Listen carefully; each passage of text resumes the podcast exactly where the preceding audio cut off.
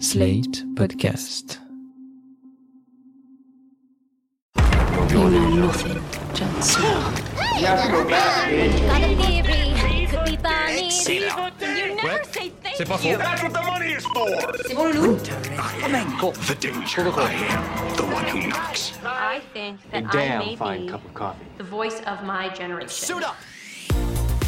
Bonjour tout le monde et bienvenue dans PIC TV, le podcast qui décortique les tendances et l'actualité des séries. Je m'appelle Anaïs Bordage et je suis en studio avec le virus de ma vie, Marie-Théline.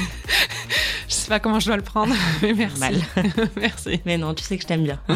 Ces derniers temps, les séries catastrophes ont envahi nos écrans. Il y a eu Tchernobyl, La guerre des mondes, Years and Years, l'effondrement. Alors que le coronavirus sème la panique Mhm. Ah non, c'est dégueulasse.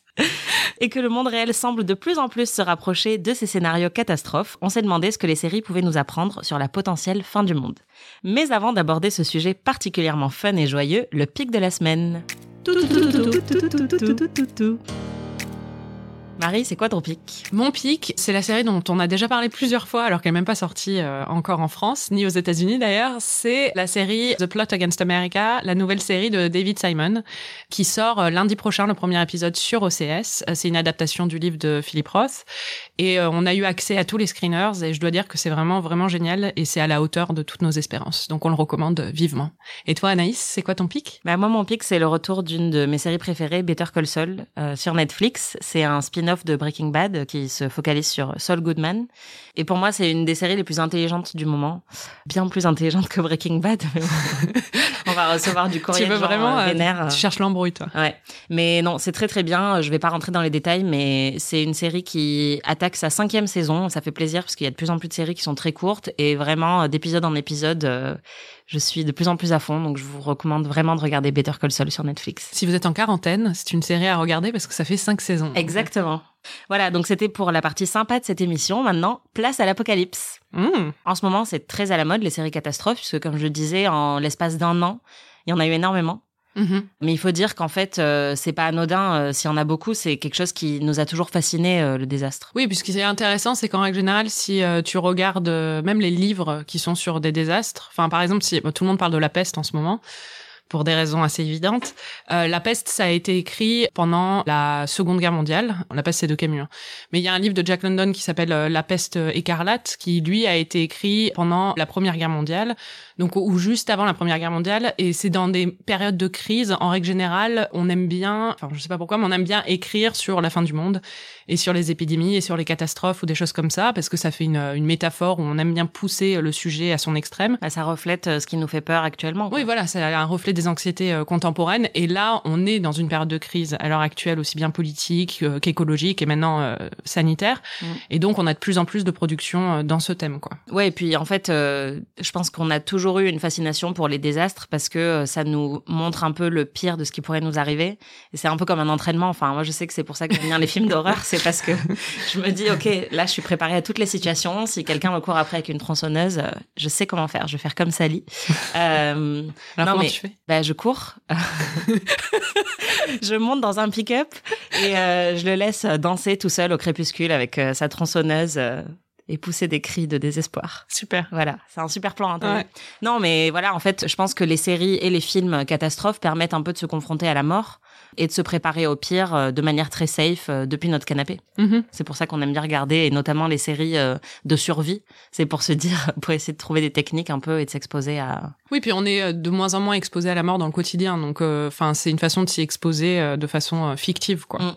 Alors, faut préciser que les séries dont on va parler aujourd'hui, c'est ce qu'on appelle nous des séries catastrophes. C'est pas une catégorie qui est particulièrement bien définie, mais on se base sur la catégorie cinématographique des films catastrophes, comme par exemple Le Jour d'après ou Deep Impact, qu'on va séparer des séries vraiment post-apocalyptiques ou des séries de science-fiction comme des séries euh, dystopiques. voilà, comme Battlestar Galactica ou The Hundred, qui montrent aussi une fin du monde, mais qui rentrent vraiment tout de suite dans de la science-fiction, alors que par exemple Years and Years euh, ou L'effondrement, c'est ancré dans notre réalité à nous. C'est-à-dire que quand le- la série commence, euh, ou même la guerre des mondes, c'est notre monde Mhm. qu'on reconnaît bien. Et c'est ça qui est fascinant dans ces séries, en fait, c'est qu'on voit comment notre monde actuel peut basculer.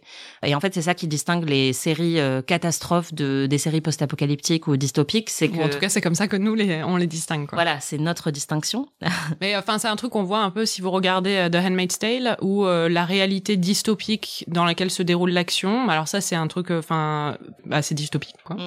Nous, ce qui nous intéresse, c'est plus euh, la période où elle est dans notre réalité et tout s'écroule. Ouais. Et donc ça, c'est plus catastrophe. En gros, les séries post-apocalyptiques, elles se focalisent généralement sur l'après, parfois bien longtemps après, euh, genre 100 ans après euh, l'effondrement de la société, alors que les séries euh, qu'on appelle catastrophes, elles parlent du pendant. Et en fait, ce qui est intéressant dans un film ou une série post-apocalyptique, c'est que généralement, il y a déjà un nouveau statu quo qui est installé, il y a un nouveau gouvernement qui est en place, ou il y a un système que tout le monde a fini par accepter, en fait, Mhm. ou quasiment tout le monde, alors que les séries catastrophes dont on, on voulait parler aujourd'hui, les gens n'ont pas encore accepté et ils ont même pas compris ce qui est en train de se passer. C'est ça qui est intéressant, c'est que généralement ça représente des situations de panique assez flippantes mais assez réalistes par rapport à ce que nous on vivrait sans doute si la société s'effondrait et que Fun. voilà, qu'on était complètement en panique. Nous allons vivre l'effondrement de notre civilisation. Et je peux vous dire qu'il n'y a aucune institution dans ce pays ou ailleurs qui n'est prête à, à affronter ce qui va se passer. Attends, Laurent, quand tu dis que le pays va être paralysé, ça veut dire quoi? C'est à cause des pénuries C'est quoi? Qu'est-ce qui se J'ai passe? pas les détails, mais c'est tout le système qui risque de se casser la gueule? La seule loi ici, c'est la loi du marché. C'est maintenant. Après, ça sera trop tard. C'est la merde. L'eau a commencé à s'évaporer. Il n'y aura plus de transport, il n'y aura plus d'essence, on pourra même pas communiquer. C'est aujourd'hui, je le sens. C'est plus grave que ce qu'il raconte à la télé. hein. Tout s'arrête un jour. Donc vous venez d'entendre un extrait de la bande-annonce de L'effondrement, qui est une série française euh, diffusée sur Canal+ et sur YouTube actuellement. Euh, c'est une série qui est co-créée, écrite et réalisée par Guillaume Desjardins, Bastien Huguetto et Jérémy Bernard. Et ce qui est fascinant avec cette série, c'est qu'elle montre vraiment euh, ce qu'on disait, le chaos de la situation, euh, vraiment au moment où ça bascule. Oui, c'est-à-dire que chaque épisode est focalisé sur un endroit et un moment. Par exemple, le deuxième épisode, c'est dans une station-service. Le premier, c'est dans un supermarché. C'est le lendemain de l'effondrement. On ne sait pas ce qui s'est passé. Ensuite, euh, le deuxième épisode, c'est quelques jours plus tard dans une station-service. Il y en a un autre qui va être à une centrale nucléaire, un autre sur une île, un autre dans une maison de retraite. Et c'est pour montrer un peu tous les scénarios au fil des jours, des semaines et des mois, tout l'impact de cet effondrement. Et euh, le dernier épisode, c'est sur euh, avant l'effondrement. Ça nous fait revenir en arrière et ça montre un peu, mais euh, sans vraiment expliquer ce qui s'est passé, mais ça montre euh, une émission de télé où quelqu'un vient alerter, c'est ce que vous avez entendu dans la bande-annonce, euh, vient alerter de l'effondrement qui va sans doute se produire, mais on refuse de l'écouter. Et cette série, bon, elle, elle est extrêmement anxiogène. Très anxiogène. on a toutes les deux fait des grosses crises de panique en la regardant. Euh, Surtout en la regardant en ce moment. mais non, mais c'est vraiment très malin euh, la manière dont c'est foutu. On a eu la chance de discuter avec deux des co-créateurs de la série, Guillaume Desjardins et Jérémy Bernard, qui nous ont expliqué entre autres pourquoi ils avaient décidé de s'attaquer à ce sujet et pourquoi ils ont choisi de montrer euh, pas l'avant, pas l'après, mais vraiment le pendant. En fait, je crois que ce qui nous intéressait vraiment dans la thématique de l'effondrement, c'était le moment où tout se casse la gueule parce que c'est beaucoup plus révélateur pour montrer justement nos la perte de repères qu'on va qu'on va avoir et du coup souligner euh, notre dépendance à à l'énergie fossile, euh, à un système qui tourne bien mais jusqu'au jour où il tournera plus bien. Il y a peu de fictions qui font le pendant, même euh, même au final les films que ce soit des trucs de zombies ou autres, il y a, y a peu de pendant, il y a beaucoup d'après. Enfin, on a tous des images de Mad Max, de trucs comme ça, et, et je crois que d'ailleurs c'est un peu la force de Walking Dead, c'est de faire le, le pendant, comment les gens y bougent. Du coup, nous, on c'est juste, il y avait juste des, situations et des endroits et des thèmes dont on avait envie de parler. Typiquement, bah, la- notre dépendance aux énergies fossiles, le nucléaire, ce qu'on va faire de, de nos personnes âgées, de nos malades. Et en fait, on a juste pris ces situations ou ces lieux euh, très emblématiques et euh, on a raconté l'histoire euh, qui pourrait être une histoire assez. Enfin, il y a des trucs qui ont assez vite découlé, quoi. Par exemple, la station-service. On a ces gens qui, il y a plus de monnaie, il y a des gens qui veulent de l'essence. C'est, on est en plein pendant un effondrement. Et qu'est-ce qui va se passer? Du coup, on s'est dit bon bah, des gens qui seront prêts à tout, des, des autres qui vont euh, protéger leur famille. Ça nous paraissait assez naturel au final. Et forcément, vu l'actualité du moment, on était obligé. On leur a demandé s'il était possible de faire des parallèles entre la crise du coronavirus et ce qu'on voit dans leur série. Il y a des gens qui nous le font sur euh, YouTube ou Twitter, c'est rigolo. Ils nous taguent avec des images de supermarchés qui sont complètement vides. Mais on a loupé le sujet du virus dans notre série. Ça pourrait être une, euh, une des causes d'un effondrement. Après, j'ai l'impression, enfin moi qui regarde très peu les médias, j'ai l'impression qu'il y a une, parano euh, qui est hyper bien construite par les médias. Mais oui, c'est drôle quand on a eu l'idée de la série, on a on a eu euh, la chance de, pouvoir avoir un déjeuner avec Jacques Blamont, qui est le fondateur du programme spatial français, qui a aujourd'hui plus de 94 ans, je crois, et qui avait écrit euh, des livres il y a, il y a longtemps qui s'appellent Introduction au siècle des menaces, mais aussi Proposition pour un futur de l'humanité, je crois. Et on lui avait posé la question, c'était nos recherches au début avant d'écrire, d'essayer de trouver la cause. Et on a compris qu'en fait, euh, il n'y avait pas qu'une cause possible, c'était tellement multiple et tout était interconnecté que du coup, euh, c'était un peu une fausse piste d'essayer de trouver la cause de l'effondrement. Ce qui nous intéressait plus, nous, c'était de, de, de faire vivre au spectateur un effondrement. Et dans ces scénarios, dans ces causes possibles, euh, il y avait, oui, la maladie. Mais encore pire que ça, il y avait euh, la guerre euh, bactériologique, quoi. Il était très conscient de des tensions géopolitiques que, en fait, la raréfaction des ressources va nous amener, et donc des possibles guerres ou même des attentats terroristes sur des centrales nucléaires ou des choses très très noires. Et surtout, on n'est pas du tout. enfin, là, ça peut venir d'un virus, ça peut venir d'un problème économique, ça peut venir d'une catastrophe naturelle. Enfin, on a vraiment, euh, ça peut venir de tellement d'endroits et du coup même. Euh, ça aurait été réducteur finalement de, choisir une cause. Et on n'aurait pas été bon et ça, vraiment ça nous intéressait pas. C'était plutôt de dire euh, l'effondrement va arriver parce qu'on vit dans une société à flux tendu qui est, qui est incapable de résilience et le moindre petit truc qui va arriver va tout faire péter et va provoquer un ou des effondrements. Donc ça c'est hyper intéressant parce que en gros ils ont vraiment choisi de ne pas montrer euh, ce qui se passe. Comme on le disait, même dans le l'épisode qui revient en arrière, mhm. on ne sait toujours pas ce qui a vraiment provoqué cet effondrement parce que pour eux c'était pas vraiment ça le sujet de la série. Ce qui est intéressant c'est que il y a d'autres séries qui ont choisi un peu de de s'y attaquer, comme Years and Years, qui est aussi une série Canal Plus euh, créée par Russell T Davis. Donc c'est une série britannique. Et alors eux, euh, ils montrent euh, tout un système qui s'effondre, donc à la fois économique, sur plusieurs années. Voilà, écologique, politique. Et donc eux, en fait, ils ont choisi de montrer toutes les raisons de l'effondrement. Bah, en fait, j'ai noté quand même en regardant la série, hein, toutes les catastrophes qui se déroulent pendant la série. C'est une famille en particulier qui est touchée, mais c'est toute une société, mais c'est vu à travers une famille. Donc il y a quand même de l'extrémisme, du populisme, une crise migratoire, un accident nucléaire, une crise bancaire ou des crises bancaires, des désastres naturels, des bombes radiologiques, des camps de concentration, euh, des génocides, de la violence contre la presse, une épidémie, la grippe du singe, donc ils l'ont fait aussi. Tout ça, hein, voilà, et on se dit, voilà, gros programme. En fait, personnellement, j'ai trouvé que Years and Years euh, manquait beaucoup de subtilité. Et je pense que c'est peut-être le piège euh, de d'avoir voulu montrer véritablement ce qui se passe euh, à chaque niveau euh, de la société, c'est hyper compliqué de le faire avec nuance et avec précision, puisque on ne sait pas euh, exactement ce qui va provoquer un effondrement de ce type. Et donc eux, ils ont essayé, mais ça paraît hyper gros. Mais en fait, on dirait un bingo de la catastrophe et on dirait un peu un exposé de tous les trucs qui peuvent se passer, quoi. Et d'ailleurs, il y a un moment dans le, je crois que c'est le dernier épisode où la grand-mère fait un espèce de monologue où elle dit devant toute la famille. Et alors là, on a l'impression que c'est le monologue des créateurs de la série qui nous le manifeste ouais c'est le manifeste de la série quoi. Et du coup elle nous dit on est responsable c'est notre faute c'est de votre faute de la faute de tous les et euh, de enfin de tous les êtres humains qui vivent sur cette planète. Et euh, enfin elle prend l'exemple du fait que quand euh, d'un coup on avait des caisses automatiques au supermarché qui ont remplacé les caissières bah, ça nous a saoulé mais on n'a rien dit. Et donc c'est un espèce de message et on a l'impression un peu d'avoir aux États-Unis ils ont des after school specials où ils ont des cours après l'école où on leur explique euh, un vrai problème, c'est ça, et puis euh, c'est un peu didactique. Et euh, cette série, c'est vraiment ça, où on nous donne toutes les raisons de la catastrophe, tout ce qui peut se passer, et bah il faut qu'on intervienne quoi. Donc c'est un peu ça le message de Years and Years, mais c'est fait de façon avec des énormes sabots et sans aucune subtilité. Ouais, et puis sans aucune causalité, parce que par exemple il y a un moment où j'étais vraiment morte de rire, où euh, souvent à chaque épisode il montre un montage euh, de l'actualité, puisque chaque épisode fait un bond dans le temps, donc c'est très ambitieux, ça ça va très vite et ça ça va sur des années, et à chaque fois il y a un montage de l'actualité avec euh, des petites coupures, des chaînes d'infos qui, qui montre ce qui est en train de se passer dans le monde à l'heure actuelle. Et il y a aucun lien entre tous les trucs qui se déroulent et on comprend pas pourquoi. Par exemple, à un moment, il montre qu'aux États-Unis, Roe versus Wade, donc la, la décision qui a sur l'avortement, voilà, sur l'avortement, a été annulée. et ensuite, il montre un autre truc qui est une épidémie et ça n'a aucun rapport. Et en fait, on, on comprend pas du coup non, mais sont toutes les merdes en fait, qui peuvent. Euh, voilà, mais le problème, c'est que bah, c'est un peu ce que disaient euh, Jérémy Bernard et Guillaume Desjardins dans l'interview, c'est que c'est pas vraiment ça le problème. Le problème, c'est de savoir comment on va réagir et comment le gouvernement devrait s'adapter à ce genre de problème. Et là, on nous montre juste euh, plein de catastrophes, mais sans nous expliquer pourquoi ni comment on peut les résoudre. Mhm. Et puis, quelle que soit la cause, en fait, ce qui revient le plus souvent dans ces séries, c'est la question de l'individualisme. C'est est-ce qu'il faut aider les autres ou pas? Par exemple, dans Years and Years, c'est quand même des énormes connards.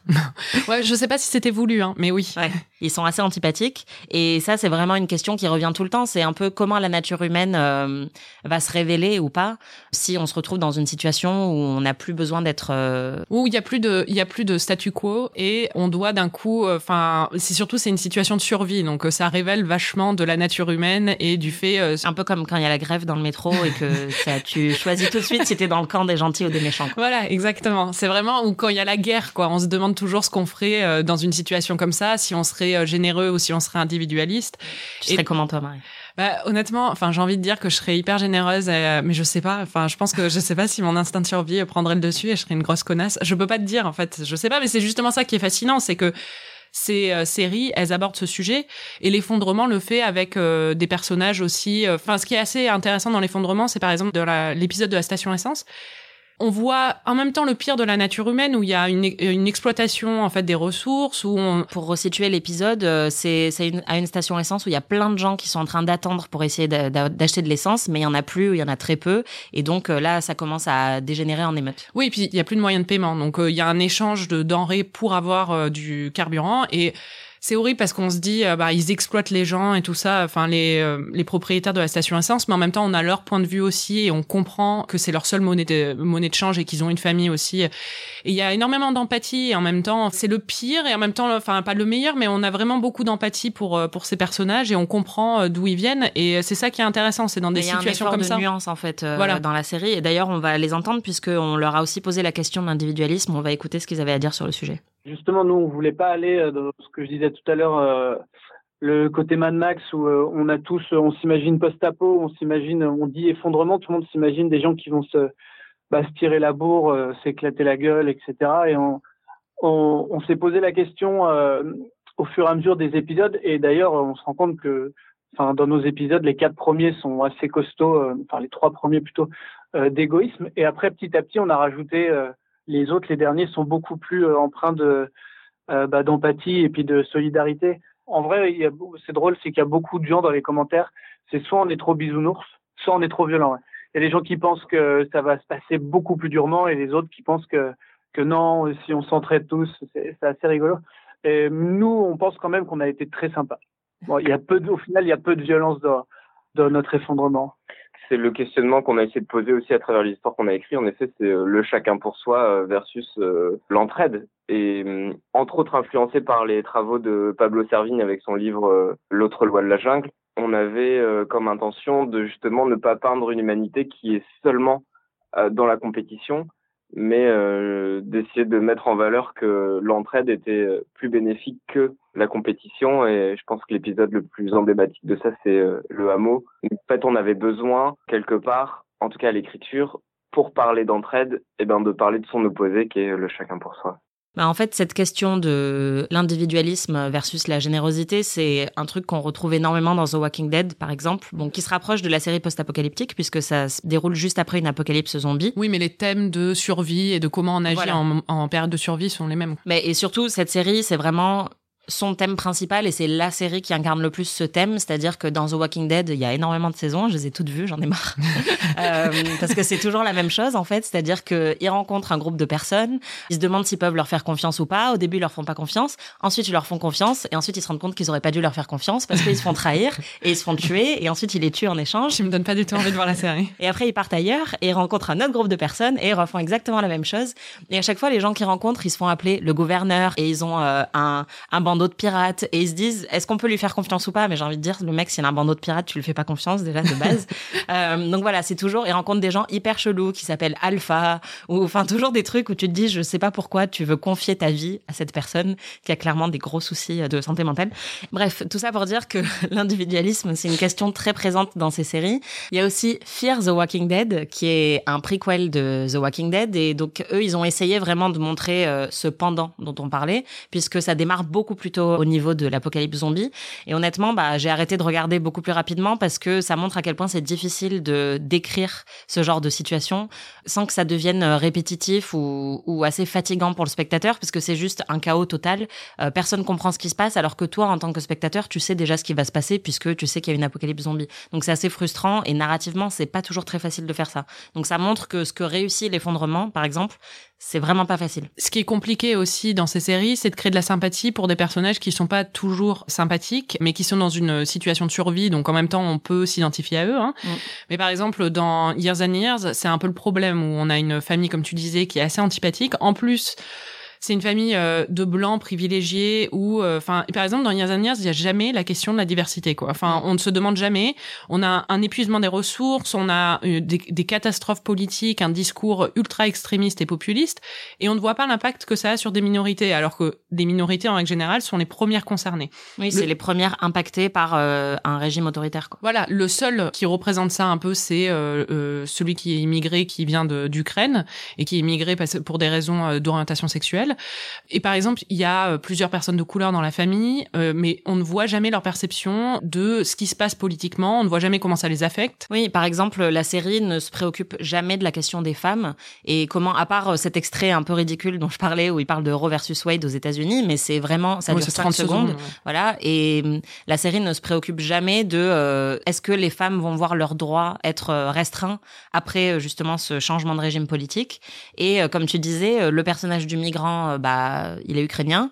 Et euh, il y a un épisode qui est honnêtement assez fort, euh, assez puissant, où il est bloqué en France et il doit prendre un, un canot pour rejoindre le Royaume-Uni. Donc, comme beaucoup de migrants le font. Donc, ça montre une situation qui est réelle et qui est véritablement atroce.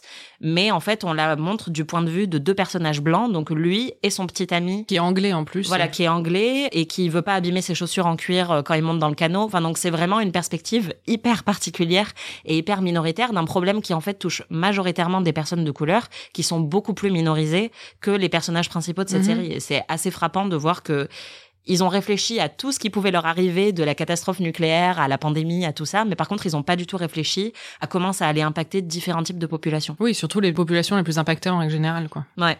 Et dans l'effondrement, la question des différents types de populations, elle est abordée. Alors, il n'y a pas aussi trop de questionnements sur euh, le statut des femmes, euh, par exemple, mais c'est sur un, une temporalité beaucoup plus courte que Years and Years, puisque mhm. ça se déroule pas sur des années et des années, et ça parle pas trop de régime politique.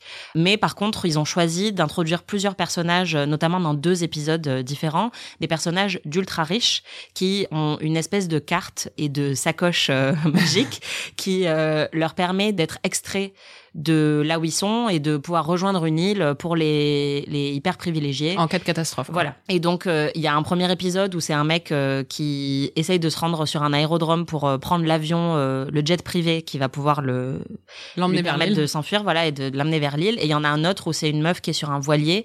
Et donc, on sait pas au début qu'elle appartient à cette catégorie et on le comprend à la fin où elle brandit sa carte aussi et qu'elle aussi, elle essaye de rejoindre, elle, par ses propres moyens, l'île des super riches. Et on a demandé à Jérémy Bernard et Guillaume Desjardins pourquoi ils avaient voulu intégrer ces, personnages et pas se focaliser uniquement sur des personnes moins privilégiées. Bon, on voulait montrer un spectre de personnages. Ça nous intéressait de montrer justement différents milieux sociaux, comment et de les confronter, même dans certains épisodes, et de montrer qu'en fait ça touchera tout le monde, mais qu'en effet certains qui ont les moyens se sont préparés. Et c'est des informations qu'on a pu lire dans les journaux et même des rencontres qu'on a pu faire de gens qui ont pu témoigner sur en effet des ultra riches qui se préparent finalement euh, euh, on a, on peut avoir des, des, des personnes peut-être un peu moins privilégiées qui, s'ils ont l'occasion aujourd'hui, sont déjà en train de s'acheter euh, bah, des maisons secondaires, des choses comme ça euh, en province pour un peu dans un dans un délire survivaliste finalement à, à penser à, à, soi avant tout et à, s'en sortir. Mais finalement oui les plus survivalistes sont ceux qui ont les, les, les moyens de se le permettre et peut-être la mentalité aussi de se sauver soi-même avant les autres quoi. Finalement on, on raconte à travers la série l'effondrement de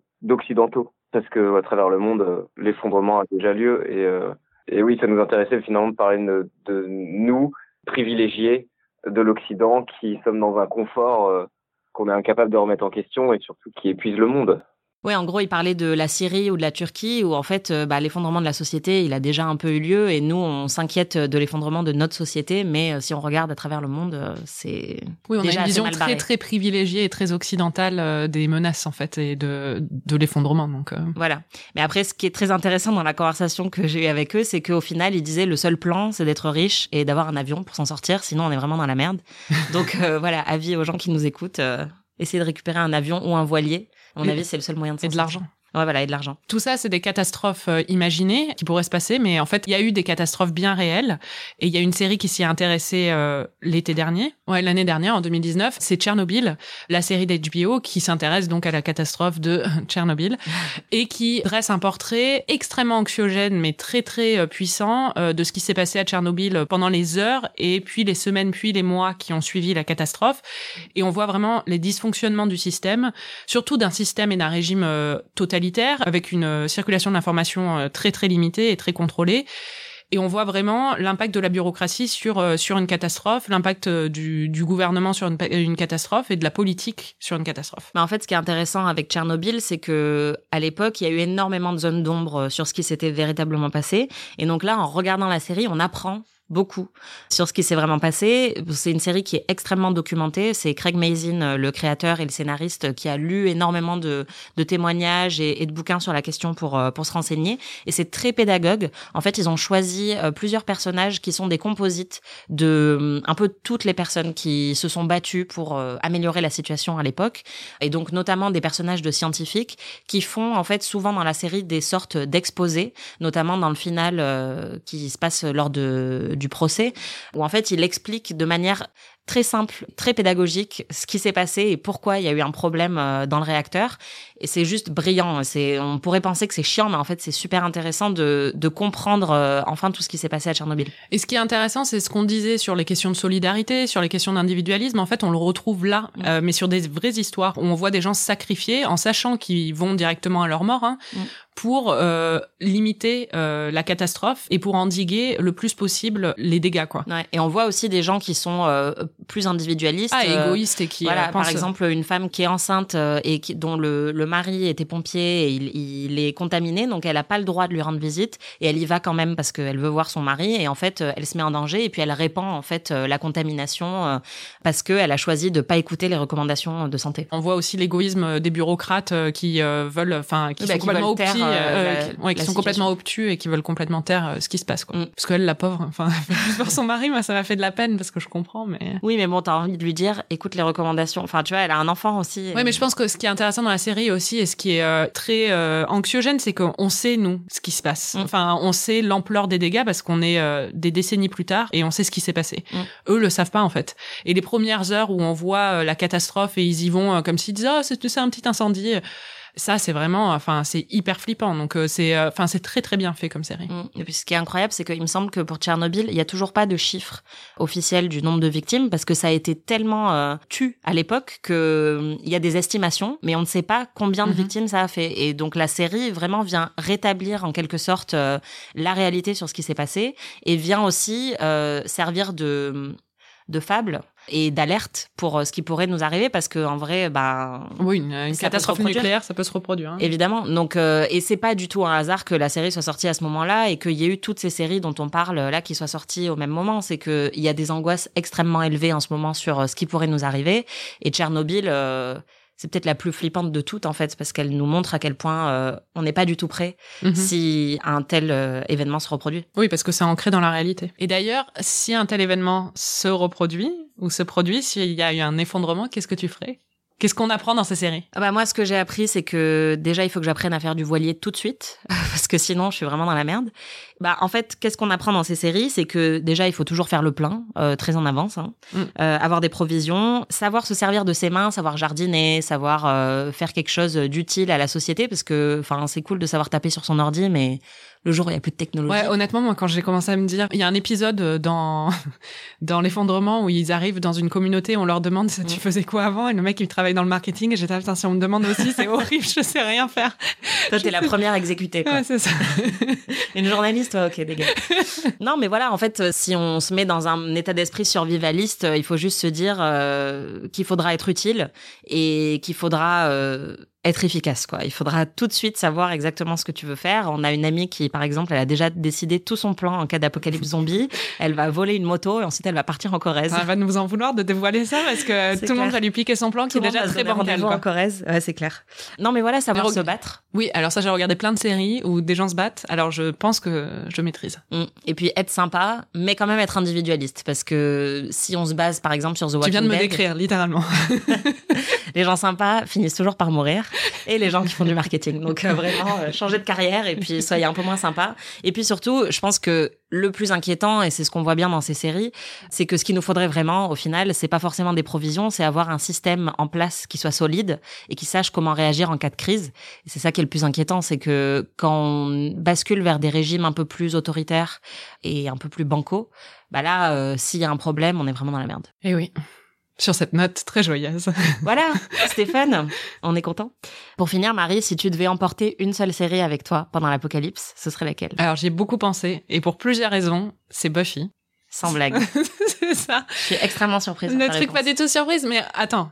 Déjà parce qu'il y a un aspect nostalgique où euh, si euh, pendant l'apocalypse je peux la, enfin déjà je sais pas où je la regarderai, hein, mais euh, enfin on va dire que j'ai une télé et tout ça, mais ça me rappellera des bons souvenirs quoi. De toute façon on la connaît par cœur, donc on pourrait juste rejouer des scènes de Buffy. c'est vrai.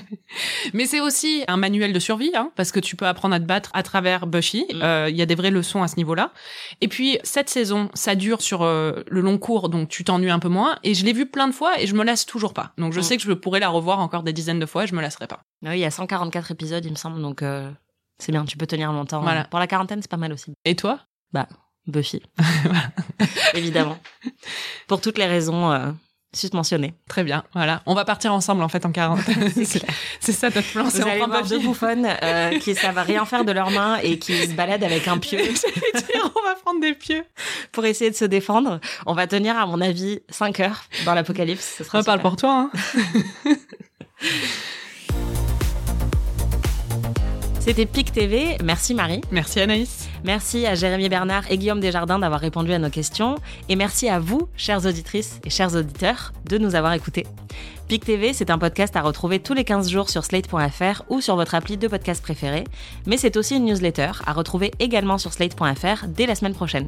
En attendant, vous pouvez nous donner 5 étoiles, nous contacter sur les réseaux sociaux ou à pictvnewsletter at gmail.com pour nous raconter votre vie ou pour nous dire quel est votre plan en cas d'apocalypse. Ça nous intéresse. À plus! Peut-être.